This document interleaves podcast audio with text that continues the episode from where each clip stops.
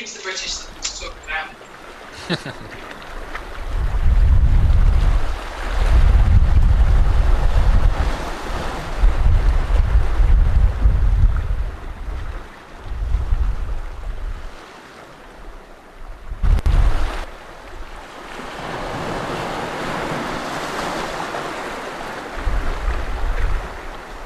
And this says that we are live also today with another day for the present show. So, welcome everyone. Thank you for being here again with us. Uh, Lele here, as usual, with the Mindful Pat that is Hello, nice everyone. and comfortably sitting. And together with us, the guest of today is Carrie. Hi, Carrie. Carrie Lomas. Hi. Um, Thank you. glad you are in the present show. Uh, and the important thing we're going to share today is, uh, you know, the part of the, the word of of Carrie as such. So, uh, first question to you, Carrie. I know that you are, you know, you are an IBM executive in this case. So, from from your uh, environment, so you told me that we were discussing about mindfulness, and you told me that mindfulness is particularly useful to you as a practice, uh, so to be able to give the whole awareness for you as such as for your work but also for the work of you know people that are in your organization but also whoever works in you know project uh, or whatever task they're working so my first question would be how do you think mindfulness practice helps and how does it help for you in particular Thanks, Lolo. So I think that the risk of today, where we're bombarded with so many different in streams coming at us, is that we never actually focus on one thing or, more importantly, one person. And mindfulness is a great way of getting some grounding and thinking really about being in the moment, being aware of your emotions, what's going on around you, how they impact you, and how that affects what you're doing, whether it's your performance to something that, that needs um, you to be, you know, on your game, or whether it's just connecting with somebody so that they do feel like they are the most important thing in the world. If one of your team comes to you with a problem uh, and you've got your phone ringing and you know your laptop's going bleep and you go, oh, excuse me, I just need to answer this. Mindfulness is a really good way of actually bringing that back down and concentrating on the thing, the task, the person in front of you, and uh, and and grounding you as well. We, we talk about um, grounding, and I, I I laughed with you earlier, but I but I physically think that the, the reason the word grounding is called grounding is is because you need to be in touch with what's going on around you, and there's nothing like the ground for doing that. So I shared that you know I, I walk around barefoot. I shan't show you my feet, but um, Mhm. uh, if I'm walking outside, I actually like to feel the grass. I actually I like to feel the stone. Um, walking around inside, unless it's cold, then I do want to know what the day's like. I've got my feet. I'm sat on bar stool in my kitchen, as you can probably see, and it's not cold because my feet are on metal. Um, but that gives me an awareness of, of what's what's happening, what's going around. So grounding as such for you means uh, the, the awareness of what is around you that is also uh, physically the sensation, the touch, the you know the temperature and so on. Uh, and so and how this uh, is translated then into a business more focus or awareness or effectiveness or better communication. So for me, mindfulness starts with the physical, what's going on around me. It might be the noises.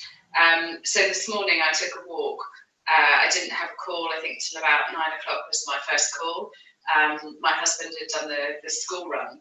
Um, I took the time to walk um, the dog, and the first thing that I heard was the woodpecker. So I, I used that physicality and what's going on around to then take it back down to what's the thing that I'm doing. And I might be you know, actually the dog does need some attention. I've got a great big, great big rhodesian ridgeback. Um, now I could be on the telephone and that she knows, she absolutely knows I'm taking no notice of her, and she'll run away, give it a chance uh, to chase a squirrel or, or whatever.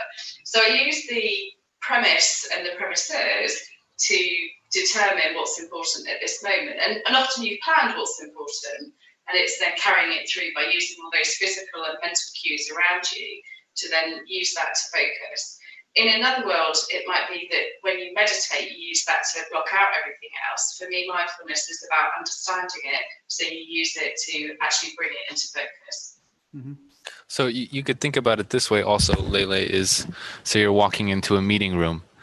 You could ground yourself by focusing on on the shoes on the floor on the temperature in the room on any sounds that you're hearing.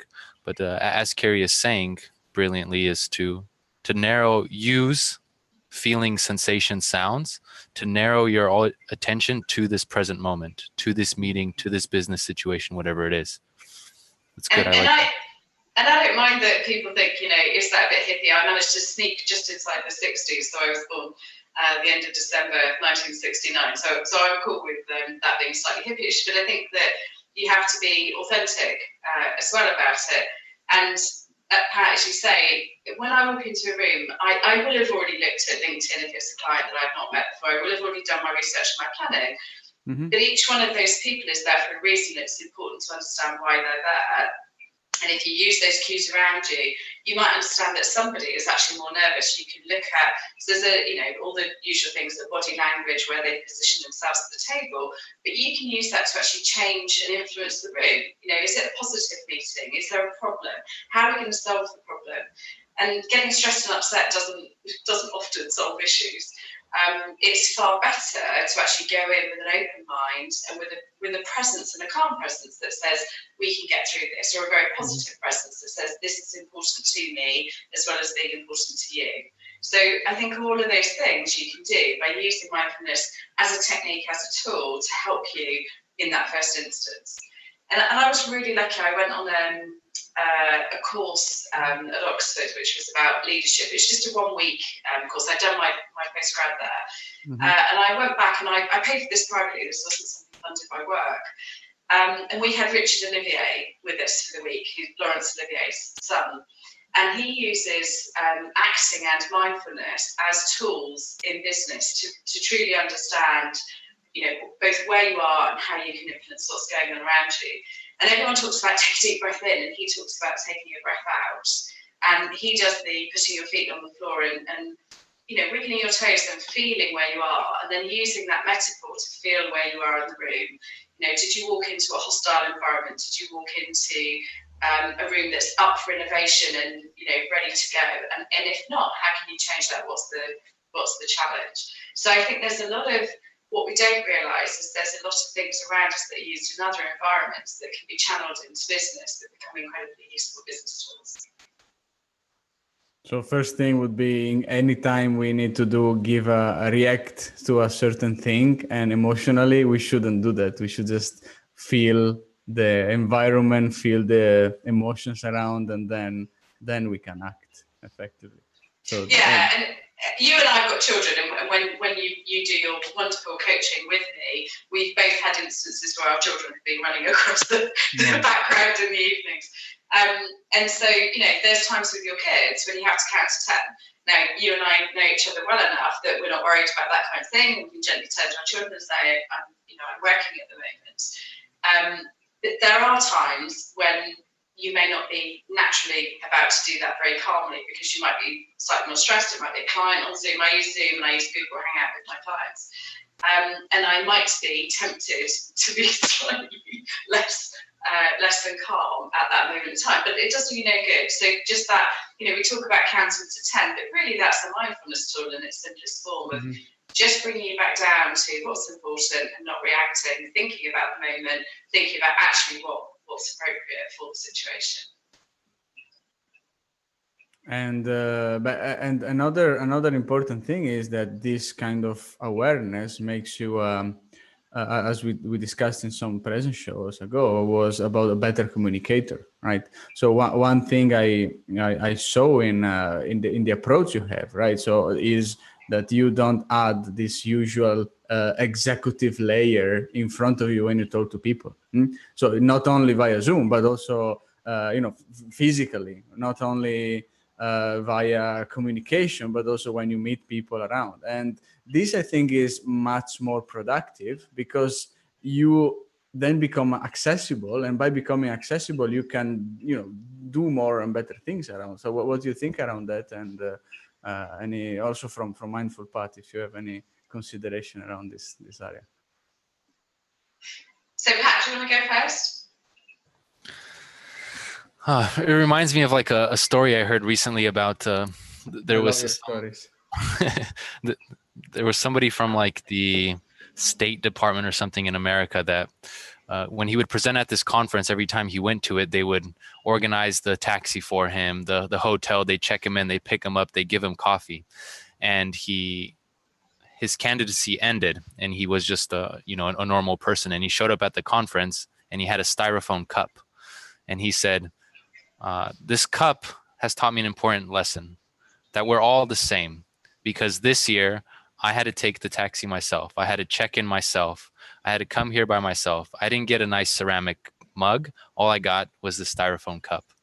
And uh, he connected very well to those people. So underline all the, uh, underneath all the labels and titles and things that we have, I mean, we're all human, right? And we're all connected, interconnected in this ever expanding galaxy or whatever you might call it. And and that's what really connects to people is that that inside, not what's on the outside. And I think Carrie does a w- great job at connecting with people underneath all that. Thank you, Pat. So, so for me, part of it is I was brought up to respect everybody, um, not for their position in life and not for what it is that they're great at. Mm-hmm. Um, if you look at the Buddhist belief, and, and if you go to somewhere like Thailand, it's one of the countries where you get very beautiful teak houses next to very poor houses and they don't resent it one way or the other. Um, and they believe that it's just the other man's luck, the other person's luck, that that's the position they, they're in. But there's no um, judgment going on about that. Now, we, we can't help it. Most of us judge things on a minute by minute, day by day basis. But what we can help is how we react to that. Um, so the, the most important person may be the person that you have no idea. And, and I have two hilarious examples. Um, when I went for uh, an interview at my the, the, company I ended up working for as a graduate, um, I was taken to someone's leaving do, hilarious interview, and uh, it was down a pub. You know, in England we have with, with pubs. And this guy kept trying to talk to me, and I hadn't been introduced to him. I didn't know who he was. Um, and at the time, this is back in the early 90s, he was smoking. And I'd borrowed one of my close friend's suits for my second interview. And so I was desperate not to engage with this guy because I was going to have to have this suit dry cleaned because it, he was smoking. So I was trying very hard to kind of keep him at a distance. And uh, I was very polite because I was, you know, again, you should always be polite to everybody, even people that aren't being polite to you. Um, but I was very mindful that I had kind of two different uh, dynamics going on and situations for me to um, to manage. So I, I engaged with him, we talked a little bit, and then you know I I was uh, the group that I'd been brought in for interview with were talking to me. Um, and I got the job. And in my first week, I was in the canteen and someone said, Oh, you need to meet the vice president. And this was the vice president of the whole of uh, Europe, Middle East, and Africa. And there was one VP that after the whole group. And it was a big company, um, you know, a couple hundred thousand, uh, so, sorry, 100,000 people. And uh, they said, Hi, this is, and it was the vice president. Now, he was actually really impressed that I hadn't treated him any differently because he was the vice president. And that first day in the office, when I went in, my father said to me, you know, remember when you walk in, that receptionist is one of the most connected people in the business and the most important people to you. She will tell you who's in the building, who's out the building, what kind of mood they're in when you go in for that, for that meeting. And there's an element that you, you mustn't take, which is how do I use this person? It's mutuality, what you can give to each other. And probably one of my proudest moments was when I left the company after 24 years. I stayed there for 24 years. I had well over time before I joined IBM. Um, was my leaving do. Um, the receptionist actually came to my leaving do, as well as some very senior managers, as well as people that worked with me or for me in my organisation. And that to me was hugely important that it's not about i don't care how many levels of people up send me messages i care about the relationship i have with that person mm-hmm. and the relationship i have in a 360 uh, environment so i think there's some there's a lot of lessons that you can learn just by thinking you know we also treat people how you want to be treated but being really mindful about am i doing that am i being authentic and the person that's come to talk to you doesn't matter what your position in the company is. There's some great stories around, you know, can I talk to you? Yes, in, in I will be free at 10.30. Not, I'm too busy, I'm sorry, talk to my secretary, my uh, mm-hmm. assistant. But find the time, genuinely think about that person it, particularly the more senior you are, somebody would have taken a lot potentially to come and talk to you. Um, a lot of people are uh, worried about hierarchy. So if somebody more junior has taken the time to find you, it's probably really important to them that you find the time to talk to them because that thing's really important to them. Mm-hmm. Uh, Pat, any little tip or recommendation how to, you know, be more open to the others, or what? How what kind of practice we could follow? Uh, two tips. Uh, before you greet somebody, say in your mind, I love you to them. And you'll notice that, uh, like, in, not out loud, but say that, you know, I walk into a room and I just, just like in my mind say, I love you, right? Already you like start to smile and you feel better.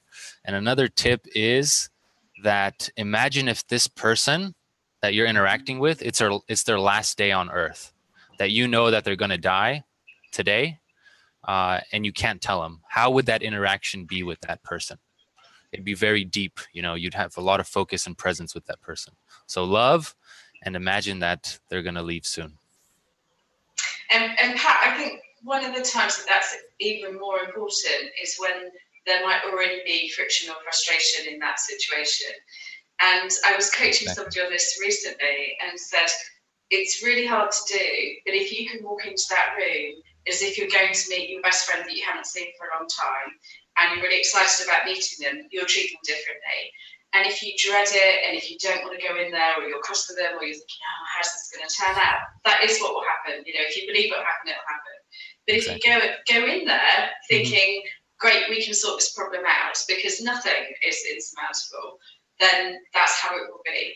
And that thinking about that meeting and being as happy going into that meeting. And I don't mean blasé and I don't mean not taking it seriously. I mean genuinely connecting and thinking this person also wants a good outcome and being mindful of them and their situation and how you present yourself when you come in. I think is is a is hugely important part. Including is this meeting is virtual and it's not only physical being there with somebody, but even if you meet them on whatever virtual tool, video communication or phone, it, it you use the same kind of guidelines, please. Uh, it's time for our mindful minute. So, Kerry or uh, Pat, uh, any who has the mindful minute for for us? Of course, that we need to be barefoot. So let me take out my shoes as well for for our mindful. Mine are, mine are already off. okay. And. Uh, Kerry, maybe you have some uh, short minute grounding technique you could show us that you've learned. So I sit with my fingers laced together um, because I actually uh, prefer that. Some people put their hands on their knees, that can feel slightly less um, grounded for some because it may not be a position you're used to sitting in, and, and I happily lace my fingers.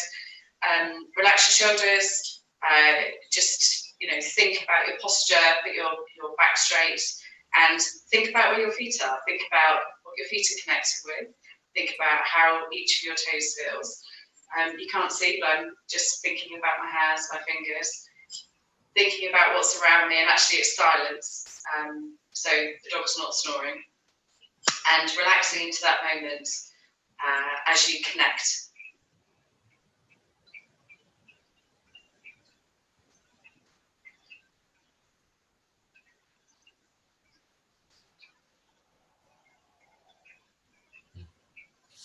Very nice everybody barefoot from today in the office.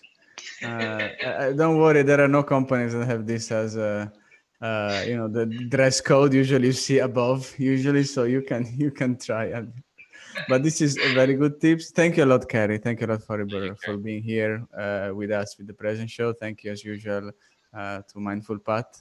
Uh, Pat, I leave the last word to you as usual. Uh, bye bye everybody, and see you next week. And one final information remember that Present Show is also on iTunes. So you can actually search for us on iTunes podcast. And, and every time there is a new Depression show, you will actually see uh, a new episode that is popping out. So you can listen to us in the car or whatever else you want. Final words for me is just stay grounded and respectful and open to all. Thanks. You're never too too high up to die.